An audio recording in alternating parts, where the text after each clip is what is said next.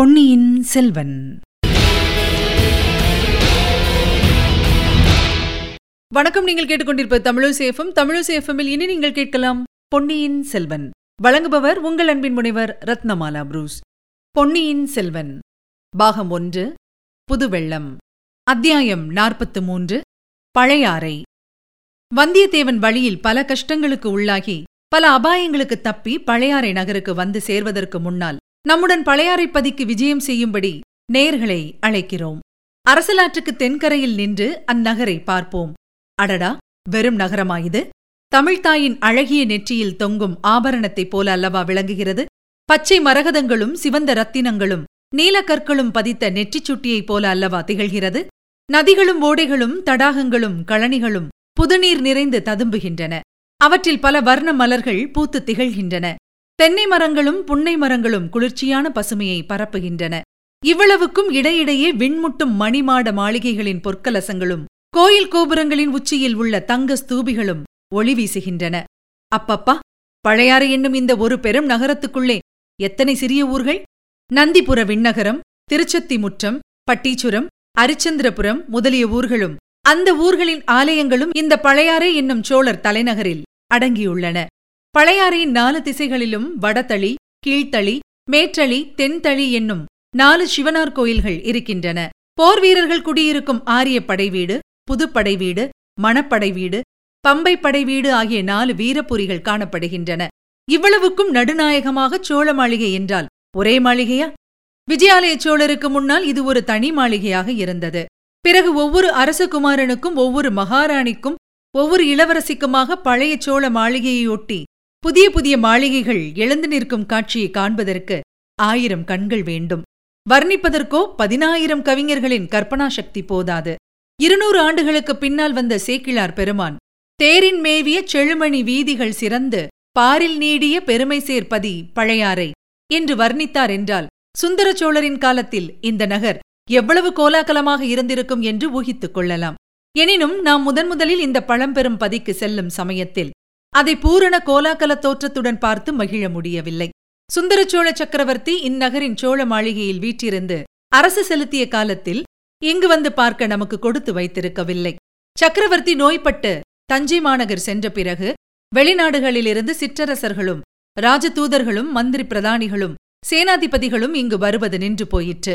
அவர்களுடன் வழக்கமாக வரும் பரிவாரங்களின் கூட்டமும் குறைந்துவிட்டது நாலு படை வீடுகளிலும் வசித்த போர் வீரர்களில் பாதிப்பேர் இப்போது ஈழ நாட்டு போர்க்களங்களில் தமிழர் வீரத்தை நிலைநாட்டிக் கொண்டிருந்தார்கள். மற்றவர்களில் ஒரு பகுதியார் வடதிசை எல்லையிலும் இன்னொரு பகுதியினர் மதுரையிலும் இருந்தார்கள். எனவே படைவீட்டுப் பகுதிகளில் இப்போது பெரும்பாலும் வயோதிகர்களும் பெண்மணிகளும் சிறுவர் சிறுமிகளுமே காணப்பட்டார்கள். மழவர்பாடியில் வாழ்ந்து வந்த வேளக்கார படையினர் தத்தம் குடும்பங்களோடு தஞ்சைக்கு சென்று விட்டபடியால் நகரின் அப்பகுதியானது பூட்டப்பட்ட வீடுகளுடன் வெறிச்சென்று இருந்தது. ராஜாங்க காரியங்களை நடத்தி வந்த அமைச்சர்கள் சாமந்தகர்கள் அதிகாரிகள் அனைவரும் தத்தம் குடும்பத்தோடு தஞ்சிபுரிக்கு சென்று விட்டார்கள். இப்படியெல்லாம் இருந்த போதிலும் பழையாறு வீதிகளில் கூட்டத்துக்கும் கலகலப்புக்கும் குறைவில்லை. இப்போது அவ்வீதிகளில் பெரும்பாலும் ஆலய ஸ்தபதிகள் சிற்பக்கலைஞர்கள் சிவனடியார்கள் தேவார ஓதுவார்கள் அரண்மனை ஊழியர்கள் ஆலயப் பணியாளர்கள் கோயில்களில் சுவாமி தரிசனம் செய்யவும் திருவிழா காட்சிகளை பார்க்கவும் வெளியூர்களிலிருந்து வரும் ஜனங்கள் ஆகியோர் அதிகமாக சஞ்சரித்துக் கொண்டிருந்தனர். இன்றைக்கு ஏதோ திருவிழா போல காண்கிறது. வீதிகளில் அழகிய ஆடை ஆபரணங்கள் அணிந்து ஆடவரும் பெண்டிரும் சிறுவர் சிறுமிகளும் உலாவி வருகின்றனர். தெருமுனைகளில் ஆங்காங்கு ஜனங்கள் கும்பல் கூடி நிற்கின்றனர். அக்கும்பல்களுக்கு மத்தியில் ஏதேதோ வேடம் புனைந்தவர்கள் நின்று ஆடி பாடுகிறார்களே சற்று கவனித்து பார்க்கலாம். ஆம் இவர்கள் கிருஷ்ணனைப் போலவும் கோபாலர்களைப் போலவும் அல்லவா வேடம் புனைந்திருக்கிறார்கள்? இந்த கூட்டத்துக்கு நடுவில் ஒரு கிருஷ்ணர் ஒரு மலையை தூக்கிக் கொண்டு நிற்கிறாரே அவரை தேவராஜனாகிய இந்திரன் வந்து வணங்குகிறானே? இன்னொரு கூட்டத்தின் நடுவில் கிருஷ்ணனை நாலு முகங்கள் உள்ள பிரம்மதேவர் வந்து தோத்தரித்து வணங்குகிறாரே? ஆஹா இப்போது தெரிகிறது. இன்று ஸ்ரீ ஜெயந்தி கண்ணன் பிறந்த நாள். அந்த விழாவைத்தான் ஜனங்கள் இவ்வளவு குதூகலமாக கொண்டாடுகிறார்கள். அங்கங்கே உரியடி திருநாள் நடைபெறுகிறது. மஞ்சள் நீரை வாரி இறக்கிறார்கள். நந்திபுர விண்ணகரத்து பெருமாள் கோவிலை சுற்றி இந்த திருவிழா கொண்டாட்டங்கள் அதிகமாக நடைபெறுகின்றன. இது என்ன? கண்டேன் கண்டேன் கண்டேன் கண்ணுக்கினியென கண்டேன். என்று பாடுவது யார்? தெரிந்த குரலாயிருக்கிறதே. இதோ நமது பழைய சிநேகிதர் ஆழ்வார்க்கடியார் நம்பி சாட்சாத்காரமாக நிற்கிறார். நின்று பாடுகிறார். அவரைச் சுற்றிலும் ஒரு கும்பல் கூடுகிறது. சிலர் பக்தி ஸ்ரத்தையுடன் கேட்கிறார்கள்.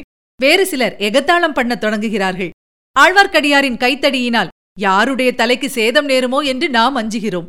வெண்ணகர கோயிலின் வாசலில் ஒரு சலசலப்பு. வீதிப்புறத்தில் நிறுத்தியிருந்த ரதங்களும் பல்லக்குகளும் கோயில் வாசலுக்கு வருகின்றன. கோயிலுக்குள்ளே இருந்து மாதரசிகள் சிலர் வருகிறார்கள். இப்பெண்மணிகள் பெரிய குலத்து பெண்டிராகவே இருக்க வேண்டும். ஆம் ஆம். பழையாறை அரண்மனைகளில் வாழும் மகாராணிகளும் இளவரசிகளும் தான் இவர்கள். எல்லாருக்கும் முதலில் பெரிய பிராட்டி என்று நாடு நகரமெல்லாம் போற்றும் செம்பியன் மாதேவி வருகிறார். இவர் மழவரையர் குல புதல்வி சிவஞானச் செல்வரான கண்டராதித்தரின் பட்ட மகிஷி வயது முதிர்ந்த விதவை கோலத்திலும் இவருடைய முகத்தில் எத்தகைய தேஜஸ் ஜொலிக்கிறது? அவருக்கு பின்னால் அரிஞ்சய சோழரின் பத்தினியான வைதும்பராயர் குலப்புதல்வி ராணி கல்யாணி வருகிறார். ஆஹா இவருடைய அழகை என்னவென்று சொல்ல? இந்த முதிய பிராயத்திலும் இவர் முகத்தில் இப்படி களை வீசுகிறதே? எவ்வன பிராயத்தில் எப்படி இருந்திருப்பாரோ?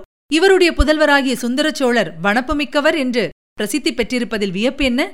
இவரைத் தொடர்ந்து சுந்தர சோழரின் மற்றொரு பத்தினியான சேரமான் மகள் பராந்தகன் தேவி வருகிறார். இன்னும் பின்னால் வானுலகிலிருந்து நேரே இறங்கி வந்த தேவ கண்ணிகையரை யொத்து குந்தவி பிராட்டி வானதி இன்னும் நாம் அரசலாற்றங்கரையில் பார்த்த அரசகுல பெண்கள் வருகிறார்கள். விஜயாலயன் காலத்திலிருந்து சோழ வம்சத்தினர் சிவனையும் துர்க்கையையும் குலதெய்வமாக கொண்டு வழிபடுகிறவர்கள். ஆனால் திருமாலிடமும் மற்ற சமயங்களிடமும் இவர்களுக்கு துவேஷம் என்பது கிடையாது. இன்று கண்ணன் பிறந்த நாள் என்பதை முன்னிட்டு பெருமாள் கோவிலுக்கு வந்தார்கள் போலும். பெரிய பிராட்டி செம்பியன் மாதேவி பல்லக்கில் ஏறும் சமயத்தில் ஆழ்வார்க்கடியாருடைய பாடல் அவருடைய காதில் விழுந்தது. அதற்காகவென்றே ஆழ்வார்க்கடியார் உரத்த சத்தம் போட்டு பாடினார் போலும். செம்பியன் மாதேவி அவரை தம் அருகில் அழைத்து வரச் செய்தார். ஆழ்வார்க்கடியார் அடக்க ஒடுக்கத்துடன் வந்து நின்றார். திருமலை சில நாளாக உன்னை காணோமே. ஸ்தல யாத்திரை சென்றிருந்தாயோ? என்று கேட்டார். ஆம் தாயே ஸ்தல யாத்திரை சென்றிருந்தேன். திருப்பதி காஞ்சி வீரநாராயணபுரம் முதலிய பல கஷேத்திரங்களை தரிசித்தேன். சென்ற இடங்களிலெல்லாம் பல விந்தைகளை கண்டும் கேட்டும் வந்தேன். அரண்மனைக்கு நாளைக்கு வந்து யாத்திரையில் கண்டு கேட்ட விந்தைகளை சொல்லு. இல்லை அம்மா இன்றிரவு மறுபடியும் நான் புறப்பட வேண்டும். அப்படியானால் இன்று மாலையே வந்துவிட்டு போ. வருகிறேன் தாயே தங்கள் சித்தம் என் பாக்கியம். பல்லக்குகள் ரதங்கள் எல்லாம் புறப்பட்டு அரண்மனைக்கு விரைந்து சென்றன. குந்தவி பிராட்டி ஆழ்வார்க்கடியாரை சுட்டிக்காட்டி ஏதோ கூற மற்ற அரசியலங்குமாரிகள் கலீர் என்று சிரித்தார்கள். சிரிப்புக்கு காரணம் கண்டறிய ஆழ்வார்க்கடியார் அந்த பக்கத்தை நோக்கினார். குந்தவி பிராட்டியின் கண்கள் ஆழ்வார்க்கடியாருடன் ஏதோ சங்கேத பாஷையில் பேசின. ஆழ்வார்க்கடியார் அச்செய்தியை அறிந்து கொண்டதற்கு அறிகுறியாக தலை வணங்கினார். சோழ மாளிகைகளிலே செம்பியன் மாதேவி வசித்த மாளிகை நடுநாயகமாக இருந்தது. அதன் சபா மண்டபத்தில் பொன்னால் செய்து நவரத்தினங்கள் இழைத்த சிம்மாசனத்தில் அந்த பெருமூதாட்டி அமர்ந்திருந்தார். காரைக்கால் அம்மையார் திலகவதியார் முதலான பரம சிவபக்தைகளின் வழி தோன்றிய அப்பெண்மணி வெண்பட்டாடை உடுத்தி விபூதியும் ருத்ராட்ச மாலையும் தரித்து வேறு எவ்வித ஆபரணங்களும் பூணாமல் அளவற்ற செல்வங்களுக்கிடையில் அஷ்ட ஐஸ்வர்யங்களுக்கு மத்தியில் வைராக்கிய சீலையாக வாழ முடியும் என்பதை நிரூபித்துக் கொண்டிருந்தாள். தலையில் மணிமகுடமும் வேறு ஆபரணங்களும் அணியாதிருந்த போதிலும் அவருடைய கம்பீரத் தோற்றமும் சுயம் பிரகாசமான முகமும் அரசகுலத்தில் பிறந்து அரசகுலத்தில் புகுந்த அரசர்க்கரசி என்பதை புலப்படுத்தின. சோழ அரச குடும்பத்தை சேர்ந்தவர்கள் அத்தனை பேரும் விதிவிலக்கின்றி இந்த பெருமுதாட்டியை தெய்வமாக மதித்து பாராட்டி கொண்டாடி அவருடைய விருப்பத்துக்கு மாறாக எதுவும் சொல்லாமல் நடந்து வந்ததில் யாதொரு வியப்பும் இல்லை என்றே நினைக்கத் தோன்றும். ஆயினும் அத்தகைய பயபக்தி மரியாதைக்கு இப்போது ஒரு களங்கம் ஏற்பட்டிருந்தது. அந்த பெண்ணரசியின் புதல்வர் மதுராந்தகத்தேவர் அன்னையின் கருத்துக்கு மாறாக அவருடைய கட்டளையை மீறி பழுவேட்டரையர் குலத்தில் மனம் புரிந்து கொண்டார். அது மட்டுமின்றி சோழ சிம்மாசனத்துக்கு அவர் ஆசைப்படுகிறார் என்ற செய்தியும் பராபரியாக வந்து செம்பியன் மாதேவியின் காதில் விழுந்து அவருக்கு சிறிது மனக்கவலையை ஏற்படுத்தியிருந்தது. செம்பியன் மாதேவியின் அரண்மனை முற்றத்திலும் சபா மண்டபத்திலும் சிற்பிகளின் கூட்டமும் தேவார பாடகர்களின் கோஷ்டியும் ஜே ஜே என்று எப்போதும் கூடியிருப்பது வழக்கம். தூர தூர தேசங்களிலிருந்து சிவனடியார்களும் தமிழ் புலவர்களும் அடிக்கடி வந்து பரிசில்கள் பெற்றுப் போவது வழக்கம். சில பூஜை பிரசாதம் கொண்டு வரும் அர்ச்சகர்களின் கூட்டமும் அதிகமாகவே இருக்கும். அன்றைக்கு திருமுதுகுன்றம் அதாவது விருத்தாச்சலம் தென்குரங்காடுதுறை திருமழப்பாடி முதலிய ஊர்களிலிருந்து சிற்பிகளும் சிவபக்தர்களும் வந்து தத்தம் ஊர்களில் கோயில்களில் கருங்கல் திருப்பணி செய்வதற்கு மகாராணியின் உதவியை கோரினார்கள்.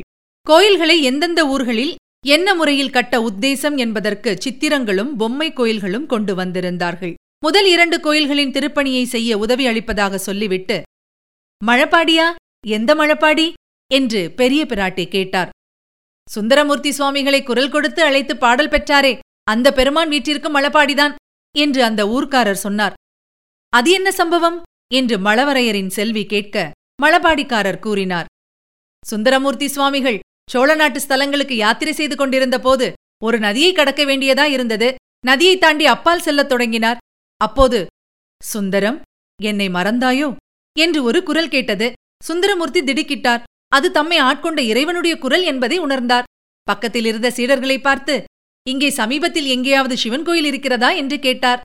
ஆம் சுவாமி. அந்த கொன்னை மரங்களின் மறைவில் மலப்பாடி கிராமத்து சிவன் கோயில் இருக்கிறது என்று சீடர்கள் சொன்னார்கள். உடனே சுந்தரமூர்த்தி அங்கே சென்றார். பூத்து குலுங்கிய கொன்னை மரங்களின் மறைவில் ஒரு சிறிய கோவில் இருந்தது. சுந்தரமூர்த்தி அங்கே சென்று சுவாமி தரிசனம் செய்துவிட்டு மனமுருகி பாடினார். அன்றொரு நாள் தன்னை தடுத்தாட்கொண்டது போல் இன்றைக்கு தன்னை கூப்பிட்டு அருள் புரிந்த கருணை திறனை வியந்தார். சுவாமி தங்களை நான் மறந்து விடுவேனா? என்ன கேள்வி கேட்டீர்கள்? தங்களை மறந்துவிட்டு வேறு யாரை நினைப்பேன் என்னும் கருத்தமைத்து பொன்னார் மேனியனே புலி தோலை அரைக்கசைத்து மின்னார் செஞ்சடை மேல் வெளிர் கொன்றை அணிந்தவனே மன்னே மாமணியே மழபாடியுள் மாணிக்கமே என்னே உன்னையல்லால் இனி யாரை நினைக்கேனே என்று பாடினார். தாயே இன்னும் அந்த கோயில் சிறிய கோயிலாக கொன்னை மரங்களின் மறைவிலேயே இருக்கின்றது. அதற்குத்தான் உடனே திருப்பணி ஆரம்பிக்க வேண்டும் என்று கோருகிறோம். அப்படியே ஆகட்டும் என்றார் செம்பியன் மாதேவி. ஆழ்வார்க்கடியாரும் அவருடன் இன்னொருவரும் சற்று முன்னால் வந்து நடந்ததையெல்லாம் கவனமாக கேட்டுக்கொண்டிருந்தார்கள். இதுவரை நீங்கள் கேட்டது பொன்னியின் செல்வன். வழங்கியவர் உங்கள் அன்பின் முனைவர் ரத்னமாலா புரூஸ். மீண்டும் அடுத்த அத்தியாயத்தில் சந்திக்கலாம். இணைந்திருங்கள் மகிழ்ந்திருங்கள்.